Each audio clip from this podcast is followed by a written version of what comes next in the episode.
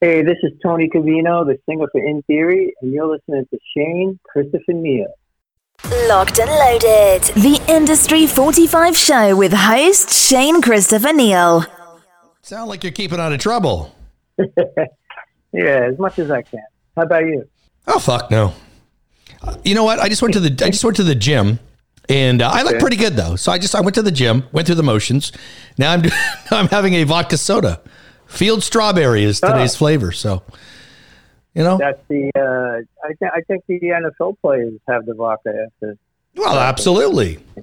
I could play in the NFL. That's yeah. So how things going? Yeah, you, you guys are just uh, kicking ass with uh, in theory. It's good to see. Some of my favorite people. we're you. You know, I, I I just want to say one thing.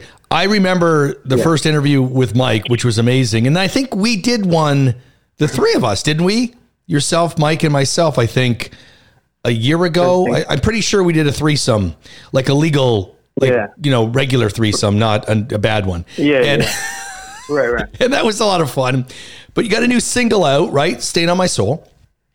And uh, I, Yeah. but before I get to that, though, I got a few questions for you because I think the listener really needs to again understand the uniqueness of your band. So your band is really yourself and Mike, correct? And then you have other players that obviously play on the songs and play live. But explain the dynamic of the band of In Theory first. Well, I mean, basically, it's, uh, me, me, Mike, and I write write the songs. We we come up with the concept, the sound that we want, and uh, and basically, what we do is we sort of did things in reverse. Um, we've all been in situations where we've been in bands, and uh, you know, there's always there's always issues outside of music. You know, you know, this guy's got a problem, that guy's got a girlfriend, it's like all this other stuff. So we, you know, I mean, we we, we usually would, you know, rehearse with a band, right? And, and, and, you know, craft your songs and then go in the studio. But, but the way we did it was we, we crafted the songs, went in the studio, and now we're, um, we put a band together to play the songs out, you know, to get out on stage. Right. Um, so we, we sort of did it in reverse. We sort of wanted to get to, you know, because in this day and age, you need marketing, you need great songs, you need a look, you need a sound. And a lot of times what bands get held up is getting four guys that all agree on one thing, rehearsing everything to death, and never getting to the important stuff. Right. So we sort of want to reverse engineer it, and and one day it might be a band if we find the right, you know, the two or three other people that are like minded, um, you know.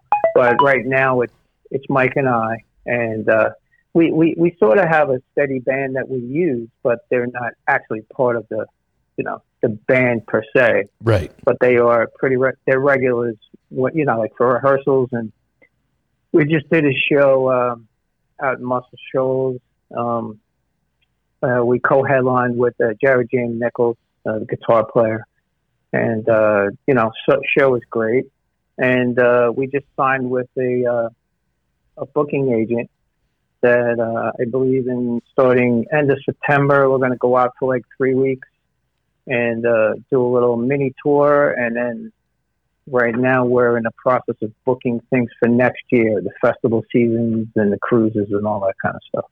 Yeah, that's fun. I know Mike posted something today or yesterday about that uh, performance uh, the other day, so that was kind of cool. Your sound is is unique too. Explain a little bit again about Muscle Shoals and kind of how all that's been working with you guys. You know, if I read your bio, um, it basically says a Muscle Shoals style Led Zeppelin, swampy, gritty version of Soundgarden.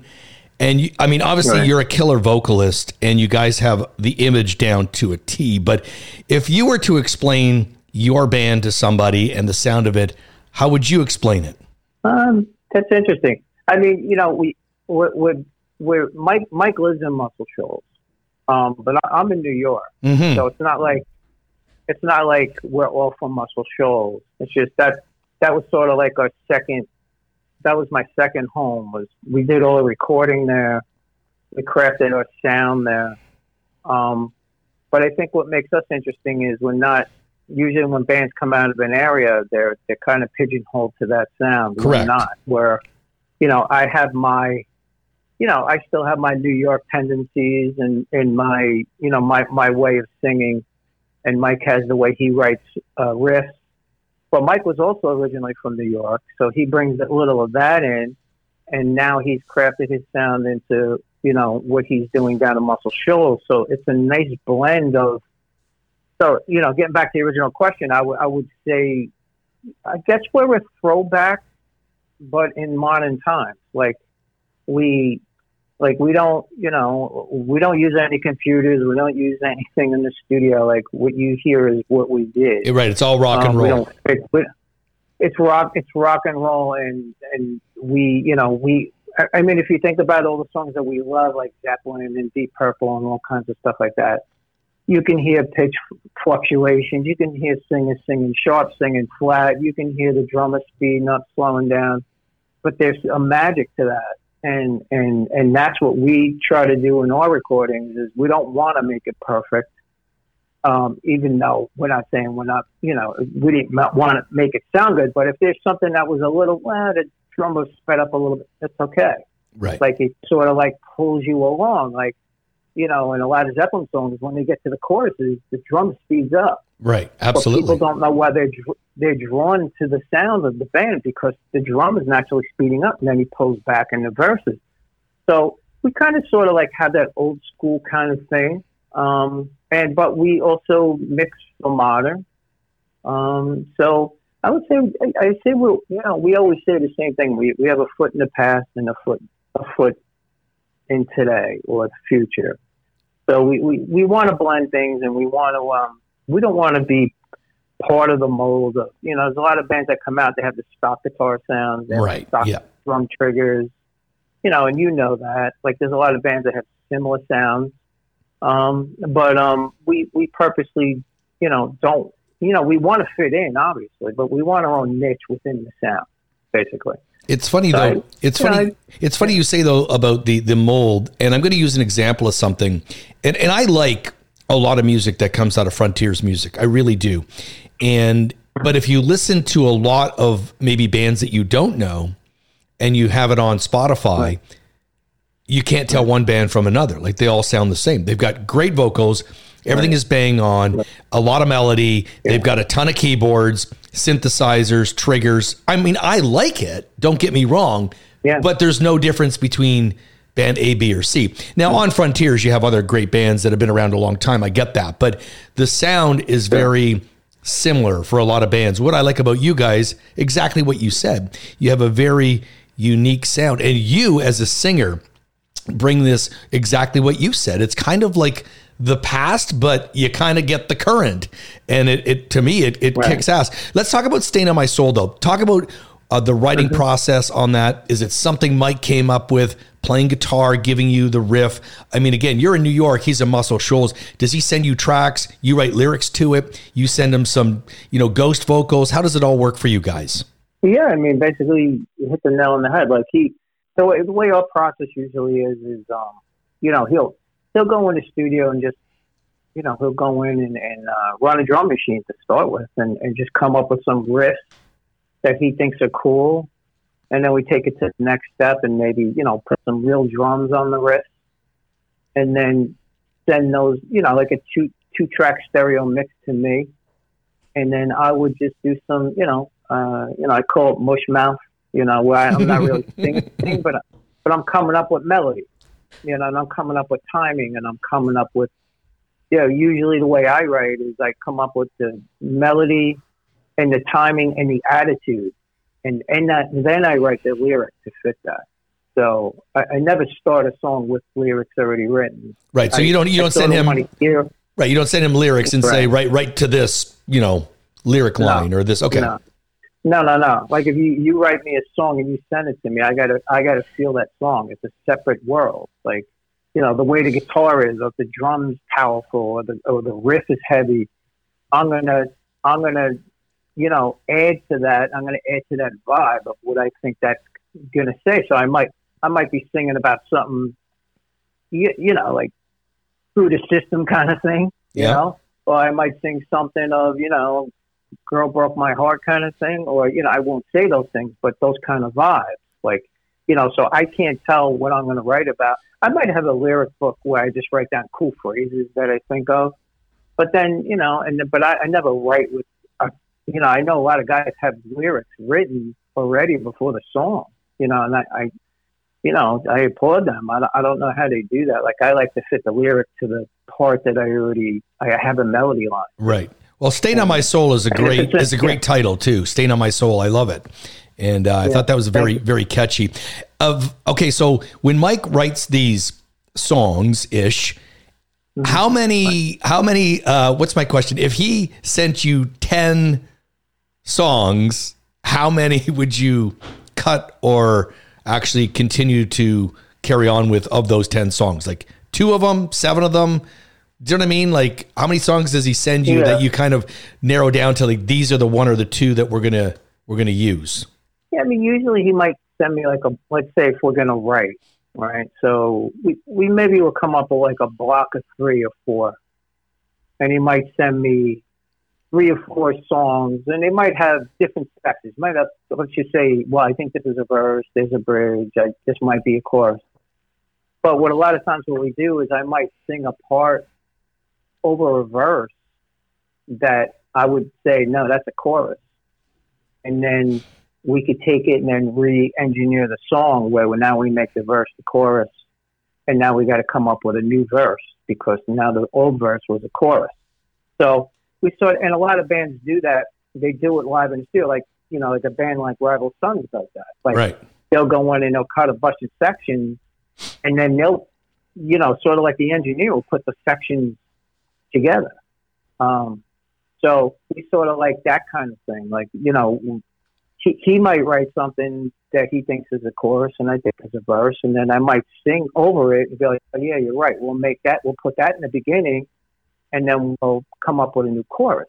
So we're kind of we, we just want good parts, you know, because a lot of times it's hard to say, okay, verse, bridge, chorus, right. and to come up with all that in one shot. You know, you might have parts, and you might only have one good part out of those five parts. That's a good verse or a good chorus, and then build around that. That's the way we go about it so Mike does the producing down in Muscle Shoals, correct? And let me ask you, I've never been there. So if I was to go there, besides what I've watched on YouTube, um, what would I, I guess, what would I experience from being in that studio where Lynyrd Skynyrd recorded albums, where Cher recorded albums, and so many great artists? Because I, wouldn't even know what to expect.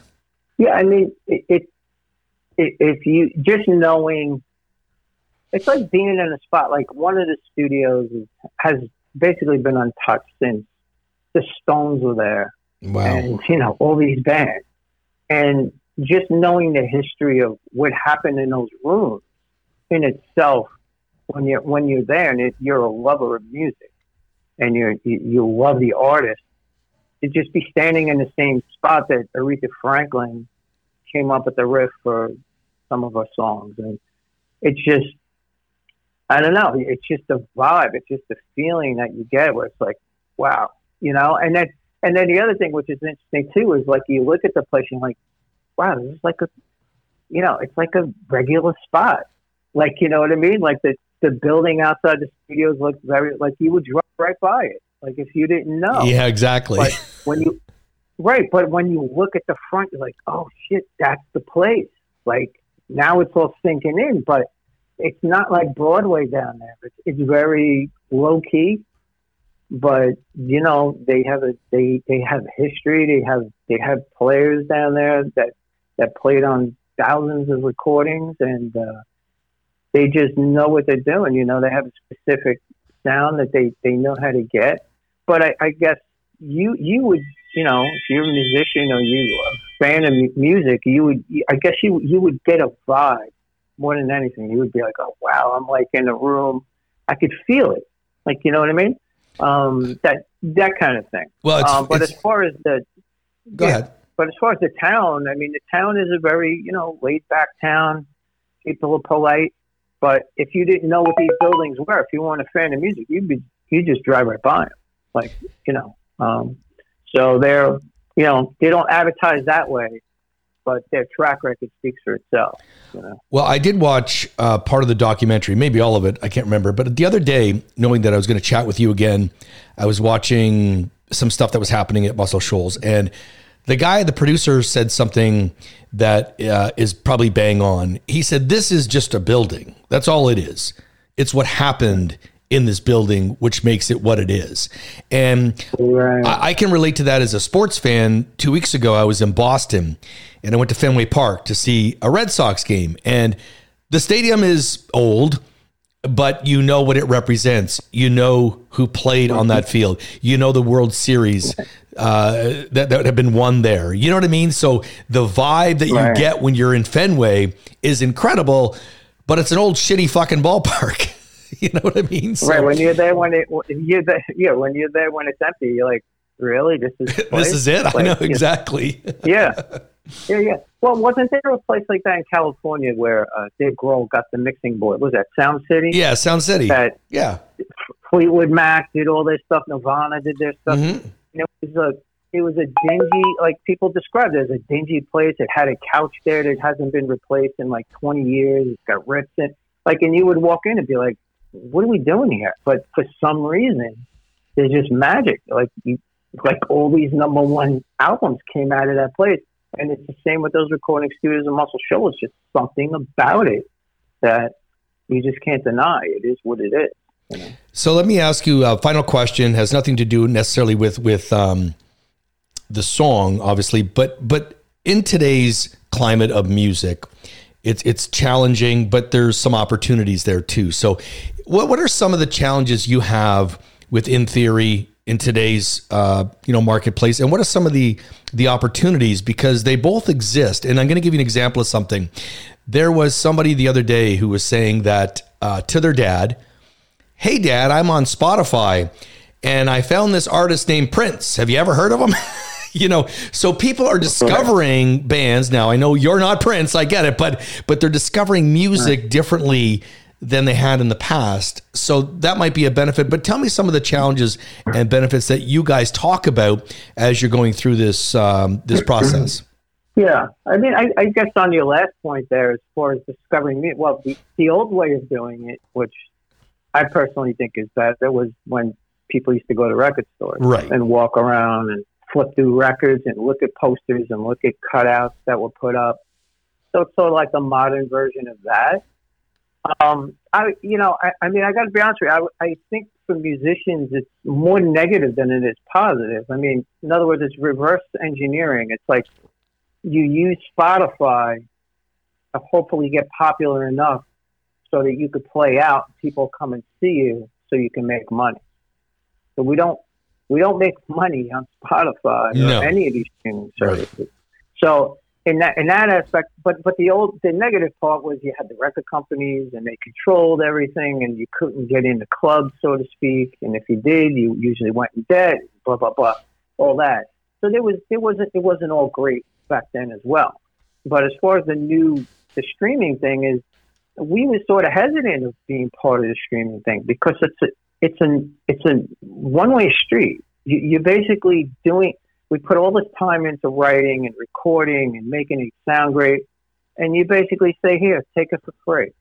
And now you're in the pool with millions of other bands. Chances are, if you're not promoting yourself well, no one's ever going to hear it. So we we sort of use it, but we don't rely on it. So right. we want to use it because unfortunately the bookers today want to see, oh, what's your what's your Instagram numbers? What's your Spotify numbers? So we kind of want to use it so we can get gigs so that we can make a living playing music. Because the only way bands make money is from physical sales and tickets. Right. That's that's the only way, you know. And that that's the shame of it. But I guess it's a positive because you're not locked into anyone like in the old days, or you have an opportunity now to promote yourself when you're not waiting for some A and R guy to you know just discover you, college right? Yep. Think, yeah, to discover you. So that's a positive. But as far as the money making thing, I mean, you, you, know, you give me one career where you do something, be like, here, here it is for free. You know, maybe you'll come and see me somewhere and give me some money. Yeah, maybe you'll buy you know, a T-shirt I mean, or something. You know. maybe you'll buy a T-shirt for like fifteen bucks, and you know, meanwhile you got thousands of streams, and some bands hundreds of thousands of streams are getting a check for twenty five bucks. I mean, you know, horrible, yeah. But yeah, but I, I guess it's positive and it's negative, you know. But to just rely on Spotify and think because a lot of people come and look at your stream your song off Spotify doesn't add up to any money, you know hopefully you can use that popularity to book shows to make you money so those people will come down. So that's basically the way the business is now.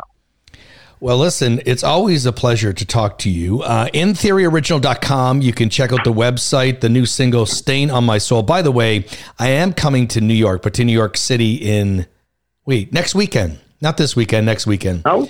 I will be okay. in the uh, Big Apple doing Big Apple type things. so, well, you should uh, re- reach out to me. You know, maybe we can uh, hook up. I yeah, I got, yeah, for sure, man. Uh, my daughter and I are going. I'm taking her friend. We usually go like three or four times a year. So we were there a couple of months ago. Okay.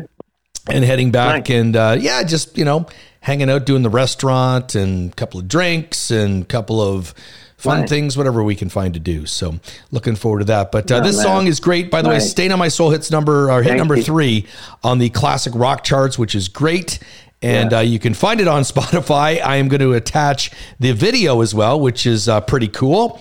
And uh, so people can check you out that way. So, Tony, it's always a pleasure, my friend. Thank you so much.